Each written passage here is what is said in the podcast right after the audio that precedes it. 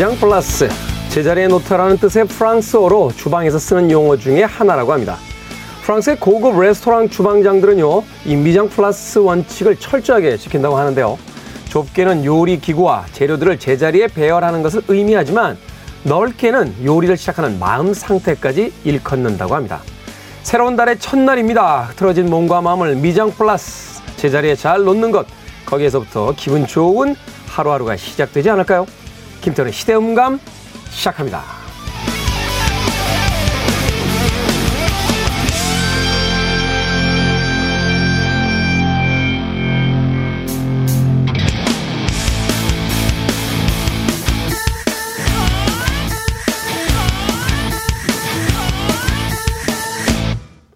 그래도 주말은 온다. 시대를 읽는 음악 감상의 시대음감 김태훈입니다. 미장 플러스 모든 것을 제자리에 놓는다. 프랑스의 요리사들이 흔히 쓰는 이야기라고 해요.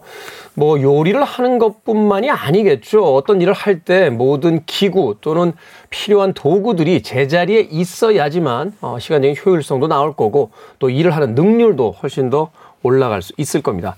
이렇게 작은 의미로부터 삶을 대하는 태도 또는 일을 할때 태도의 그 마음가짐 역시 미장 플러스라고 해서 정돈되고 배열되어 있어야 된다. 하는 의미를 갖는다고 합니다. 말은 참 쉽죠. 이런 이야기들 하루에도 몇백 번씩 떠들게 되는데 저녁 시간이 돼서 집에 돌아갈 때쯤 되면 너덜너덜해진 그리고 피로에 지쳐버린 육체와 마음을 마주보게 될 때가 있습니다. 한편으로는 의심해보고 싶어져요. 미장 플러스. 우리가 아무리 열심히 제자리에 갖다 놓으려고 해도 그 마음이 추스려지지 않는 것은 혹시라도 지금 내가 머물고 있는 이곳이 제자리가 아니기 때문 아닐까? 한 번쯤 고민해보고 의심해봐야 되는 것은 아닐까? 하는 생각이 들었습니다. 제자리가 아닌 것을 억지로 맞추려 할 때 오히려 더 많은 스트레스와 피로감이 있겠죠. 아구가 딱 맞는 물건들은 그냥 손으로 툭하니 밀치기만 해서 그 아기가 맞아 들어가면서 제자리를 찾게 돼 있는데 우리가 이렇게 힘들고 억지를 부려서라도 그 아귀가 맞지 않는다는 것은 혹시라도 잘못된 길에 들어와 있는 것은 아닌지 한 번쯤 생각해 봤으면 좋겠습니다. 김태원의 시대음감, 시대 이슈들 새로운 시선과 음악으로 풀어봅니다. 토요일과 일요일, 1라디오에서는 낮 2시 5분, 밤 10시 5분 하루에 두 번 방송이 되고요. 한민족 방송에서는 낮 1시 10분 방송이 됩니다. 팟캐스트로는 언제 어디서든 함께 하실 수 있습니다. 아기가 잘 안 맞아도 그 자리에서 한번 버텨봐야겠죠. 엘튼 존입니다. I'm still standing.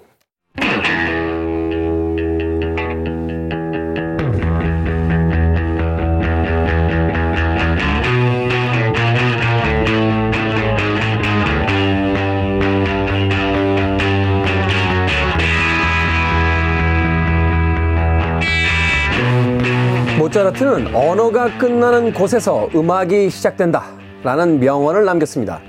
음악은 그저 자기 주장만 내세우는 것이 아니라 상대를 포용하고 사람과 사람을 이어주는 정제된 언어가 아닐까요? 함께 듣고 나누는 우리 시대의 음악 이야기, 시간을 달리는 음악, 김경진 음악평론가 나오셨습니다. 안녕하세요. 네, 안녕하세요.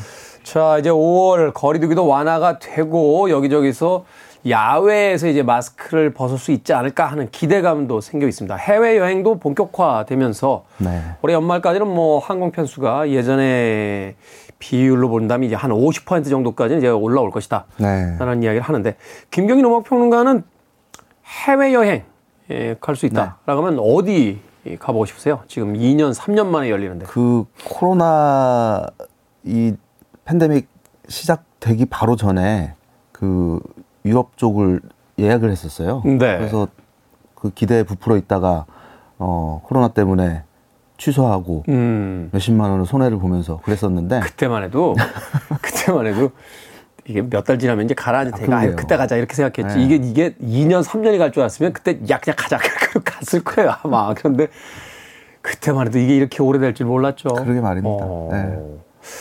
그래서 뭐 어디든 그냥 나갔으면 좋겠어요. 저는 제주도 네. 권해드려요. 제주도. 네. 제주도에 프레드 머큐리 동, 동상이 섰습니다. 아 세워졌대요? 네, 세웠대요. 아... 음악 평론가들 사이에서 지금 논쟁이 좀 있었거든요. 스위스 몽트레 대신 거길 가야 돼요. 아니 왜 갑자기 갑자기 제주도에다가 퀸의 프레드 머큐리 동상을 세우지?라고 했는데 그 이야기 들어보니까 퀸의 네. 나머지 멤버들이 confirm을 해줬대요. 어... 세워도 된다. 어... 근데 생각해보니까 제주도에 맥락적으로 잘 납득이 안 가는 곳이 많습니다. 아, 그래서 이제 레오나르도 다빈치 그 기념관인가요? 거기 아, 있죠. 그런 게 있어요? 거기 있죠. 네. 그 테디베어 기념관 있고요. 그다음에 헬로키티인가요? 그 네. 캐릭터 기념관 네. 있고 네. 피너츠, 네, 스누피 기념관 있어요. 그러니까 아 프레드 머큐리 동상에 못 설 이유가 없어요. 근데 이게 막상 또 가보면요. 네. 그럴듯합니다. 어. 아, 그 굉장히 보는 재미들이 있고 그래서 저 제주도 갈 때마다 한 군데씩 한 군데씩 이렇게 돌아다니면서 보는데 네. 그 뭐 안도 타다오의 건축물도 있고 네. 굉장히 여러 가지가 네. 있잖아요. 네. 그러니까 아마 세계의 박물관 화를 제주도에서 추진하고 있는 게 아닌가. 아, 좋네요. 그리고 제주도가 이제 자연 조건이 좋으니까 네. 제주 Island Rock 페스티벌 이런 거 한번 하면 아, 그러게요.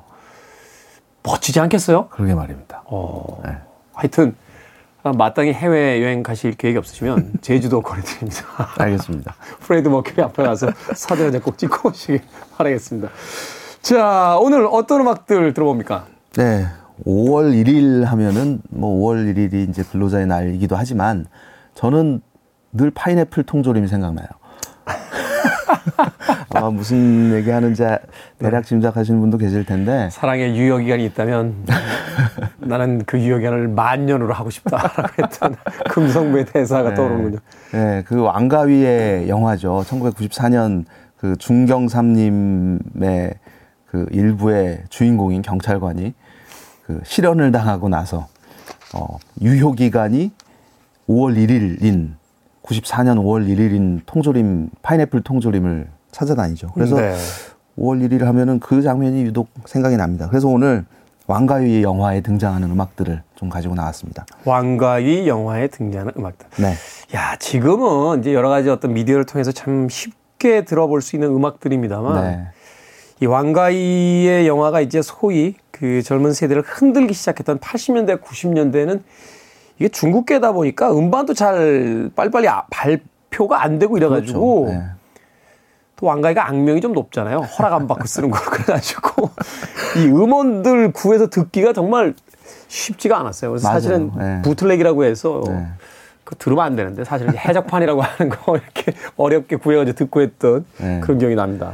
그 90년대에 이 왕가위라는 이 감독, 홍콩 감독의 위상은 정말 어마어마했었죠. 근데 그게 지금도 사실은 조금도 어, 달라지지 않았어요. 음. 우리나라에서, 특히 우리나라에서 왕가위라는 이름은 거의 뭐 어떤 철옹성과 같은 굉장한 어, 대단한 이름으로 많은 그 영화 팬들에게 인지가 되고 있고 이 90년대 청춘들한테 등장하는 이름들이 있잖아요. 왕가위 그리고 무라카미 하루키, 널바나. 네. 예, 소위 이제 90년대 청춘을 구성하는 이제 3대 그 음악계, 영화계, 문학계의 인물들 막 이렇게 그러게요. 이야기했던. 네, 네. 네. 근데 그게 벌써 20년이 훌쩍 지난 시대잖아요. 근데 30년 됐죠. 그렇죠. 근데 또 저도 이제 레코드 샵을 하고 있지만 네. 어 많은 젊은 친구들이 와서 찾는 음반들이 그 왕가위 영화의 사운드 트랙입니다. 왕가위 영화의 사운드. 네. 그래서 뭐 화양연화라든지 중경삼림 사운드 트랙 같은 거는 그냥 재발매가 숱하게 이루어졌지만 발매될 때마다 그냥 바로 바로 품절이 되고 뭐 이런 상황이 계속 반복이 되고 있어요. 나중에 돈 떨어지면 제가 김경진 씨한테 하나 팔 게 있네. 제 화양연화 왕가위 사인 본이거든요. 야, 국내 왔을 때 사인 받아가지고. 그 직접 만나셨잖아요. 예전에. 그러니까 인터뷰, 네. 인터, 한 번은 인터뷰했고, 네. 한 번은 부산 그 국제영화제 내려갔다가 네. 실내 포장마차에서 만났어요. 네. 옆자리에서 저녁 시간에 누가 선글라스를 쓰고 술을 먹고 있어. 저 사람은 뭐지? 라고 했는데 와- 왕가이더라고요. 그래서 같이 술 한잔 먹었던 기억이 나는군요. 네. 어, 화양연화. 아. 오늘 그럼 어떤 음악부터 들어봅니까? 네, 일단 뭐 왕가위가 데뷔했던 게 1988년 열혈남아라는 작품으로 이제 장편 데뷔를 했잖아요. 몽코 가문이라고 하는. 그렇죠. 예. 그래서 이제 유덕화와 이제 장만옥 뭐 당시에 정말 엄청난 그 뭐 당시는 아니지만 얼마 후부터 엄청난 반향을 불러일으키게 되는데 네. 어 사실 그 열혈남아의 음악은 당시 홍콩 영화의 어떤 전형적인 패턴이라는 생각이 들어요. 그, 그때만 해도 왕가이라는 감독이 뭐 음악 탁월한 음악 사용을 한다 뭐 이런 생각까지는 안 들었는데 아마 데뷔작이었기 때문에 그 네. 자기 마음대로 뭐 이것저것 다 할 수 있을 만큼의 자유는 없었던 아, 것 같아요. 그렇죠. 네. 그래서 본인이 정말 마음껏 하고 싶은 대로 했던 영화가 두 번째 영화인 1990년 개봉된 아비정전 이라고 생각을 합니다. 아비정전. 네. 이 작품은 오프닝 씬부터 와 음악으로 그냥 감성을 말랑말랑하게 만들어주는 정말 탁월한 음악 사용. 아, 이 감독은 음악 쪽으로도 뭔가 집중해서 볼 만한 사람이구나라는 생각을 하게 만들었는데 그 오프닝에 흘렀던 아름다운 기타 연주 음악을 오늘 첫 곡으로 준비했습니다. 브라질의 그 특이한 기타 듀오예요. 로스 인디오스 타바하라스라는 어 듀오가 연주한 Always in My Heart라는 곡입니다. 네. 이 로스 인디오스 타바하라스 그러니까 그 브라질 원주민 타, 타바하라라는 그 원주민족의 형제인데 음. 그 데뷔하게 된 얘기, 계기가 재밌어요. 이 40년대부터 한 60년대, 70년대 요때 이제 활동했던 팀인데 어느 날 어, 길을 가다가 기타를 주었대요. 그래서 네. 이걸 뚝딱거리면서 연주를 하다가 네. 이게 이제 유명해지게 된 사람들이라고 합니다. 그래서 특히 이제 60년대에 그 빌보드 차트에까지 올린 여러 곡들을 발표를 했고 뭐 마리아 엘레나 같은 곡은 어, 탑 10에 들어가기도 하고 네. 어, 아주 아름답고 또 서정적이고 정말 아련한 느낌이 드는 그 기타 연주를 특징으로 합니다. Always in my heart 들어보시면 아 그런 제가 무슨 얘기를 아 했구나라는 거를 느끼실 수 있을 거라고 생각해요. 네. 뮤지컬의 송스루라고 있죠. 처음부터 끝까지 이제 노래로만 그걸 이끌어가는 형태가 있는데 이 아비정전은 사실은 영화를 보다 보면 대사의 그 중간중간에 빈틈에 항상 음악이 깔리면서 네. 마치 그 거대한 하나의 그 뮤지컬을 보는 듯한 그런 느낌마저도 들었던 영화였습니다. 90년대 청춘을 보낸 사람들에겐 음, 말하면 인장처럼 기억에 남아있는 아비정전 중에서 로스 인디오스 타바하라스의 Always in My Heart 듣습니다.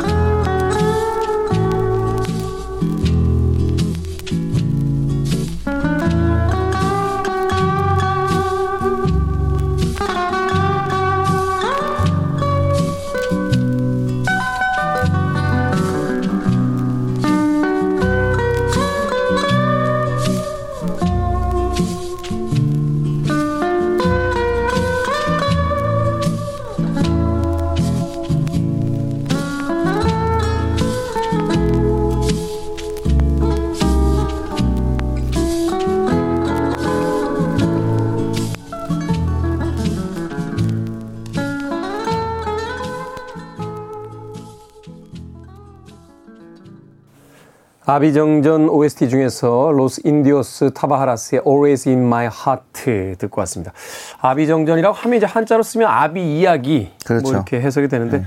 이 아비 역을 맡은 장국영 세상을 떠났죠. 사실은 이 영화를 보면 마음이 아픈 게 영화 속에서 장만옥 씨하고 만나는 씬이 있는데 네. 그때의 날짜가 제 기억이 맞다면 1960년 4월 16일 오후 3시예요. 아. 근데 그 4월 16일이 네. 우리에게는 이제 너무나 가슴 아픈 날이 돼버리면서 네. 네. 사실은 그 영화 속에서 가장 낭만적이었던 그 날이 네. 아픈 기억으로 남게 돼서 영화를 볼 때마다 예, 가슴이 좀 아팠던 그런 기억이 납니다. 다음 영화, 다음 음악 어떤 곡입니까? 네, 야위정선에서 하나 또 빼놓을 수 없는 곡이 있죠. 우리나라에서 무슨 광고에서도 그 패러디가 되고 했던 그 유명한 장면, 장국영이 거울 앞에서 그 속옷만 입고 춤을 추는 트렁크에 네. 러닝 셔츠만 입고 네. 그 장면. 그 그때 흘렀던 음악이 마리아 엘레나라는 곡인데 네. 마리아 엘레나는 워낙 유명한 곡이죠. 원래 이제 멕시코 그 30년대 그 대통령 영부인을 위해서 만들었다는 그러니까 이 음악 노래. 사실 리메이크 굉장히 많이 됐던 음악인데 많이 됐죠. 그래서 방금 들으신 그 로스 인디오스 타바하라스도 이 곡을 연주해서 히트를 시키기도 했었고 그 여기에 이제 이 장구경이 춤을 추는 장면에서 사용된 버전은 스페인 출신의 바이올리니스트이면서 또 그 송라이터였던 자비에르 쿠가라는 사람의 연주입니다. 음, 네. 자비에르 쿠가는 그 20년대 스페인에서 어, 미국으로 건너와서 라틴 음악을 보급하는데 역할을 했다는 음. 인물이에요. 찰리 채플린하고도 아주 친하게 지냈다는 사람이고. 그래서 이 자비에르 쿠가의 마리아 엘레나 들어보겠습니다. 네, 자비에르 쿠가 오케스트라. 네. 마리아 엘레나. 고백하건데 이전까지는 삼각 팬티를 입다가 이 장면을 본 뒤에 트렁크로 바꿨던 기억이 납니다. 듣습니다. 음악 나가는 동안 자리에서 일어나셔서 어, 장궁의 만보춤 흉내내신 분들 분명히 있을 거라고 저는 생각이 됩니다. 영화 아비정전에 수록됐던 어, 자비에 쿠가 오케스트라의 마리아 엘레나 듣고 왔습니다. 자, 다음 영화 어떤 또 영화입니까? 네, 중경삼님입니다. 중경가위의 위상을 이제 확고하게 어, 자리하게 만들었던 영화. 이 영화 참 재밌는 게요. 네. 이게 열혈남마로 홍콩의 흥행 기록을 갈아치우잖아요. 네. 그래서 이제 제작자들이 드디어 천재가 나타났구나. 네 마음대로 영화 만들어. 그래서 돈을 막 줬는데 아비정전으로 기록적으로 망해 먹잖아요. 그러게요. 그래가지고 투자했던 사람들이 투자 다 걷어가는 바람에 네. 이게 짜투리 필름으로 만들었다는 거예요. 중경삼님. 네, 그렇습니다.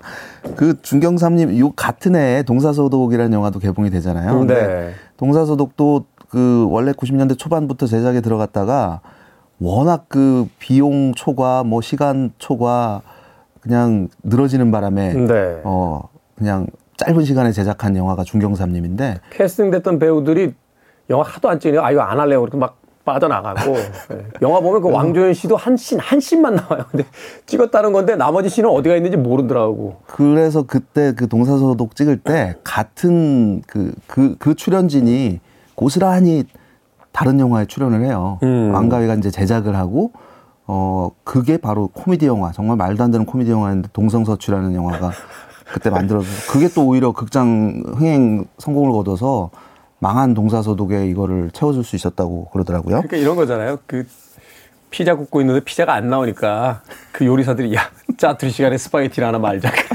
스파게티를 말하는데 네. 스파게티는 대박이 나고 피자는 망하는 경우가 네. 생기는 건데 네, 그래서 어쨌든 이 중경삼림이라는 영화는 정말 이, 이 영화 하나로 왕가위의 이 스타일 확고하게 확립이 됐고 어, 대중적으로도 또 서구에서도 이제 인정하게 만들었던 그런 작품인데 무엇보다도 이제 중경삼림 하면은 떠오르는 음악들이 있습니다. 네. California Dreaming이 뭐 우리나라에서도 엄청 났었어요 이 당시에. 이 영화 히트곡 히트하는 바람에 저 해체됐던 오리지널 멤버는 스캇 맥켄지 딱 한 명밖에 없었는데 급조된 짝퉁 마마스 앤 파파스가 한국에 와서 네, 공연, 공연하고 막 그랬죠. 네. 네. 그래서 사실 많은 사람들이 중경사님 하면 캘리포니아 드리밍을 떠올리는데 저는 사실 이, 이, 영화를 보면서 이 음악이 더 싫어졌어요. 그러니까 음. 뭐더 싫어졌다, 그러니까 어 지겹다라는 생각이 들었거든요. 네. 너무 많이 나오니까.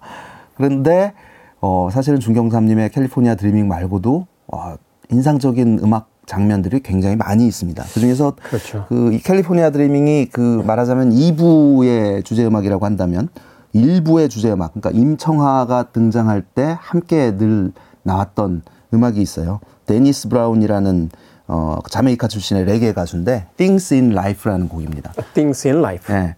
이 곡이 그 중경삼림 사운드 트랙에도 담겨 있지 않습니다. 음. 그래서 어, 옛날에 도대체 이걸 어디서 찾을 수 있지, 어떻게 들을 수 있지? 굉장히 많이 찾아 헤맸던 생각이 나는데 그때만 해도 스마트폰이 없었기 때문에 그렇죠. 예. 네.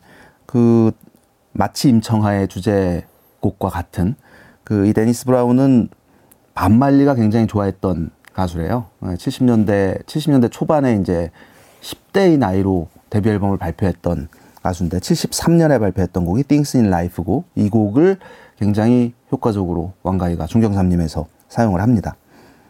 예, 이 곡 들어보겠습니다. 데니스 브라운의 Things in Life. 영화 중경삼림의 수록곡으로 듣습니다.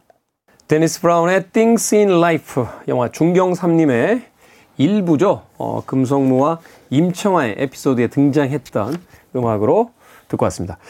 자, 왕가위 영화의 음악들 만나보고 있습니다. 아비정전과 중경삼림 이제 두 편의 영화 소개를 해주셨고요. 어, 빨리빨리 가야 될 거네요. 시간이 얼마 없어서. 네. 다음 영화 어떤 영화입니까? 네.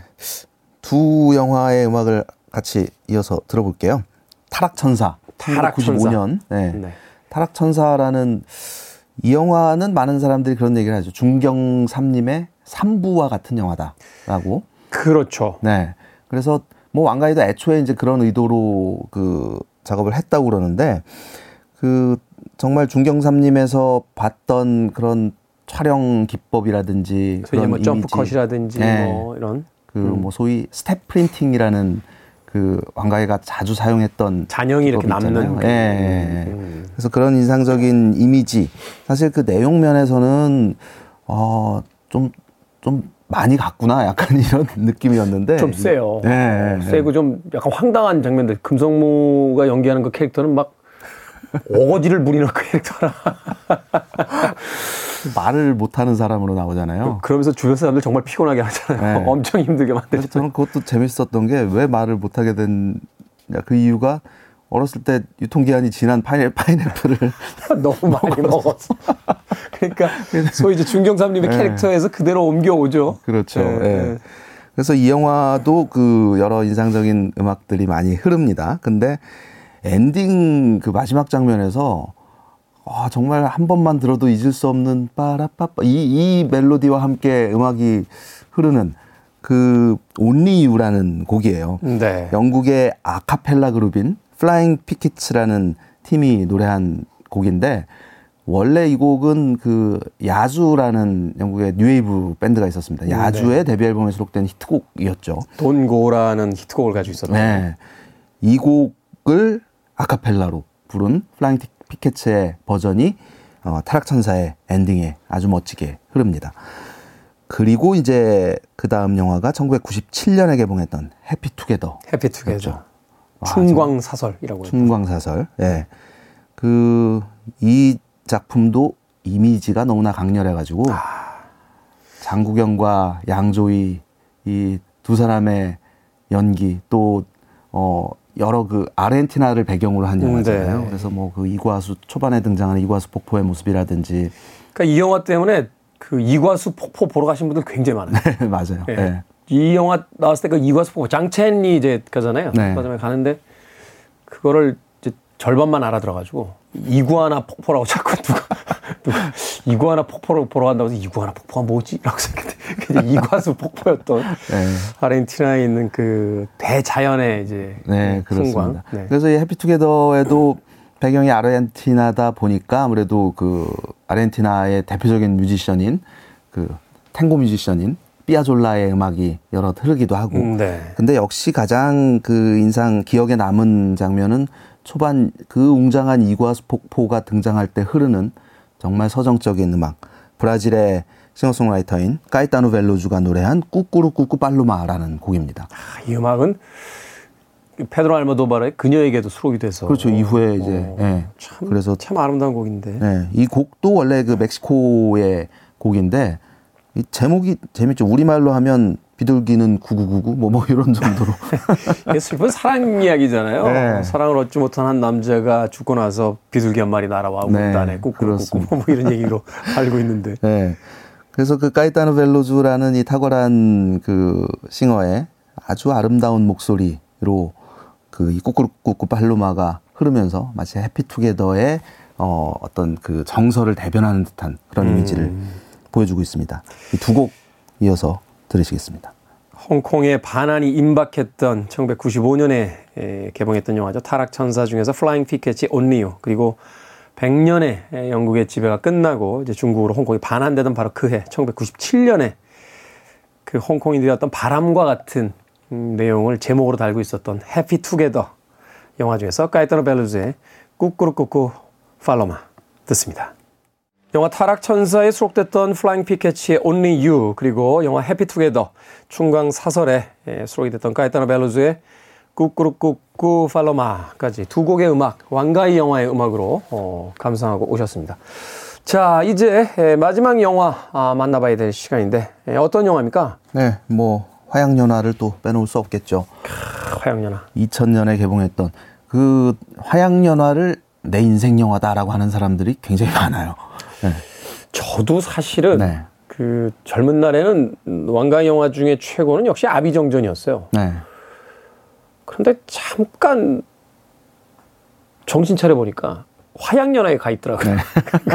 그러니까 아, 이제 나이를 먹고 시간이 그만큼 흘러갔구나 하는 생각을 다시 한번 해보게 되는데. 네, 네 화양연화는 그 몇 년 전에 그 BBC에서 2000년대 이후 영화 중에서 이제 베스트 뭐 그 리스트를 네. 뽑은 적이 있는데 화양연화가 2위인가 그렇게 올라온 걸 맞아요. 보고 그 리스트에 네. 아마 저 올드보이도 있었죠. 있었죠. 네, 있었고. 네. 네. 화양연화가 2위였습니까? 네. 1위가 그 데이빗 린치의 Mulholland Drive였고. 아, 그 영화 섬찟한데. 그러게요. 그걸 1위에다 뽑았다고요? 어. 그래서 굉장히 반가웠던 기억이 나는데 화양연화는 뭐 정말 완, 완벽한 이제 클래식으로 자리한 작품인 것 같아요. 영화 자체로나 음악으로나. 근데 그 왕가위의 그런 음악 사용에 있어서의 특징적인 요소, 마치 그러니까 남의 음악을 그리고 내 영화를 위해서 작곡되지 않은 다른 음악을 마치 내 거인 양 완벽하게 그 음. 영화 속에 녹이는 그런 재능이랄까요?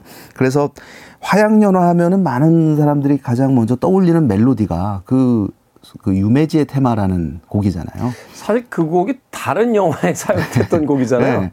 이 네. 화양연화에서 아마 10번 이상 이 주제 선율이 흐르거든요. 메인 테마로 계속해서 네. 그러니까요. 유메지의 테마라는 곡은 그 원래 1991년에 일본에서 제작됐던 유메지라는 영화에 삽입된 주제 음악이에요. 네. 그 유메지 그 일본의 아주 20세기 초반의 그 화가 음. 그래서 뭐 이후에 그 일본 순정 만화의 화풍에 큰 영향을 미쳤다는 유메지라는 화가의 이야기를 다룬 영화였는데 스즈키 세이준이 감독을 했던 네. 작품이죠. 그래서 영화 자체는 뭐 좋은 평가를 못 받았지만 이 음악을 왕가위가 화양연화에 사용함으로써 어, 이 곡을 오리지널 그 사운드 트랙을 작곡했던 우메바야시 시게루와 연이 닿게 되고 이후에 이제 뭐 일대종사나 이런 영화에서도 우메바야시 시, 시게루가 음악을 맡게 되죠. 네.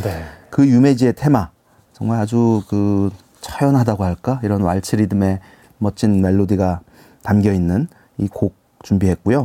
이 음악이 참 완벽했던 게 처음에 이제 짠짠짠 짠짠짠 네. 나가면 아 뭐가 시작되나? 네. 라고 하는데 뒤에 그냥 빠바바바 아무것도 없잖아요. 그렇죠. 그러니까 네. 화양연화의 그 두 남녀의 네. 관계가 네. 처음에 뭐가 뭐가 좀 되나 하는데 결국은 그러게요. 아쉬움 속에서 네. 그냥 머물러 버리는 네.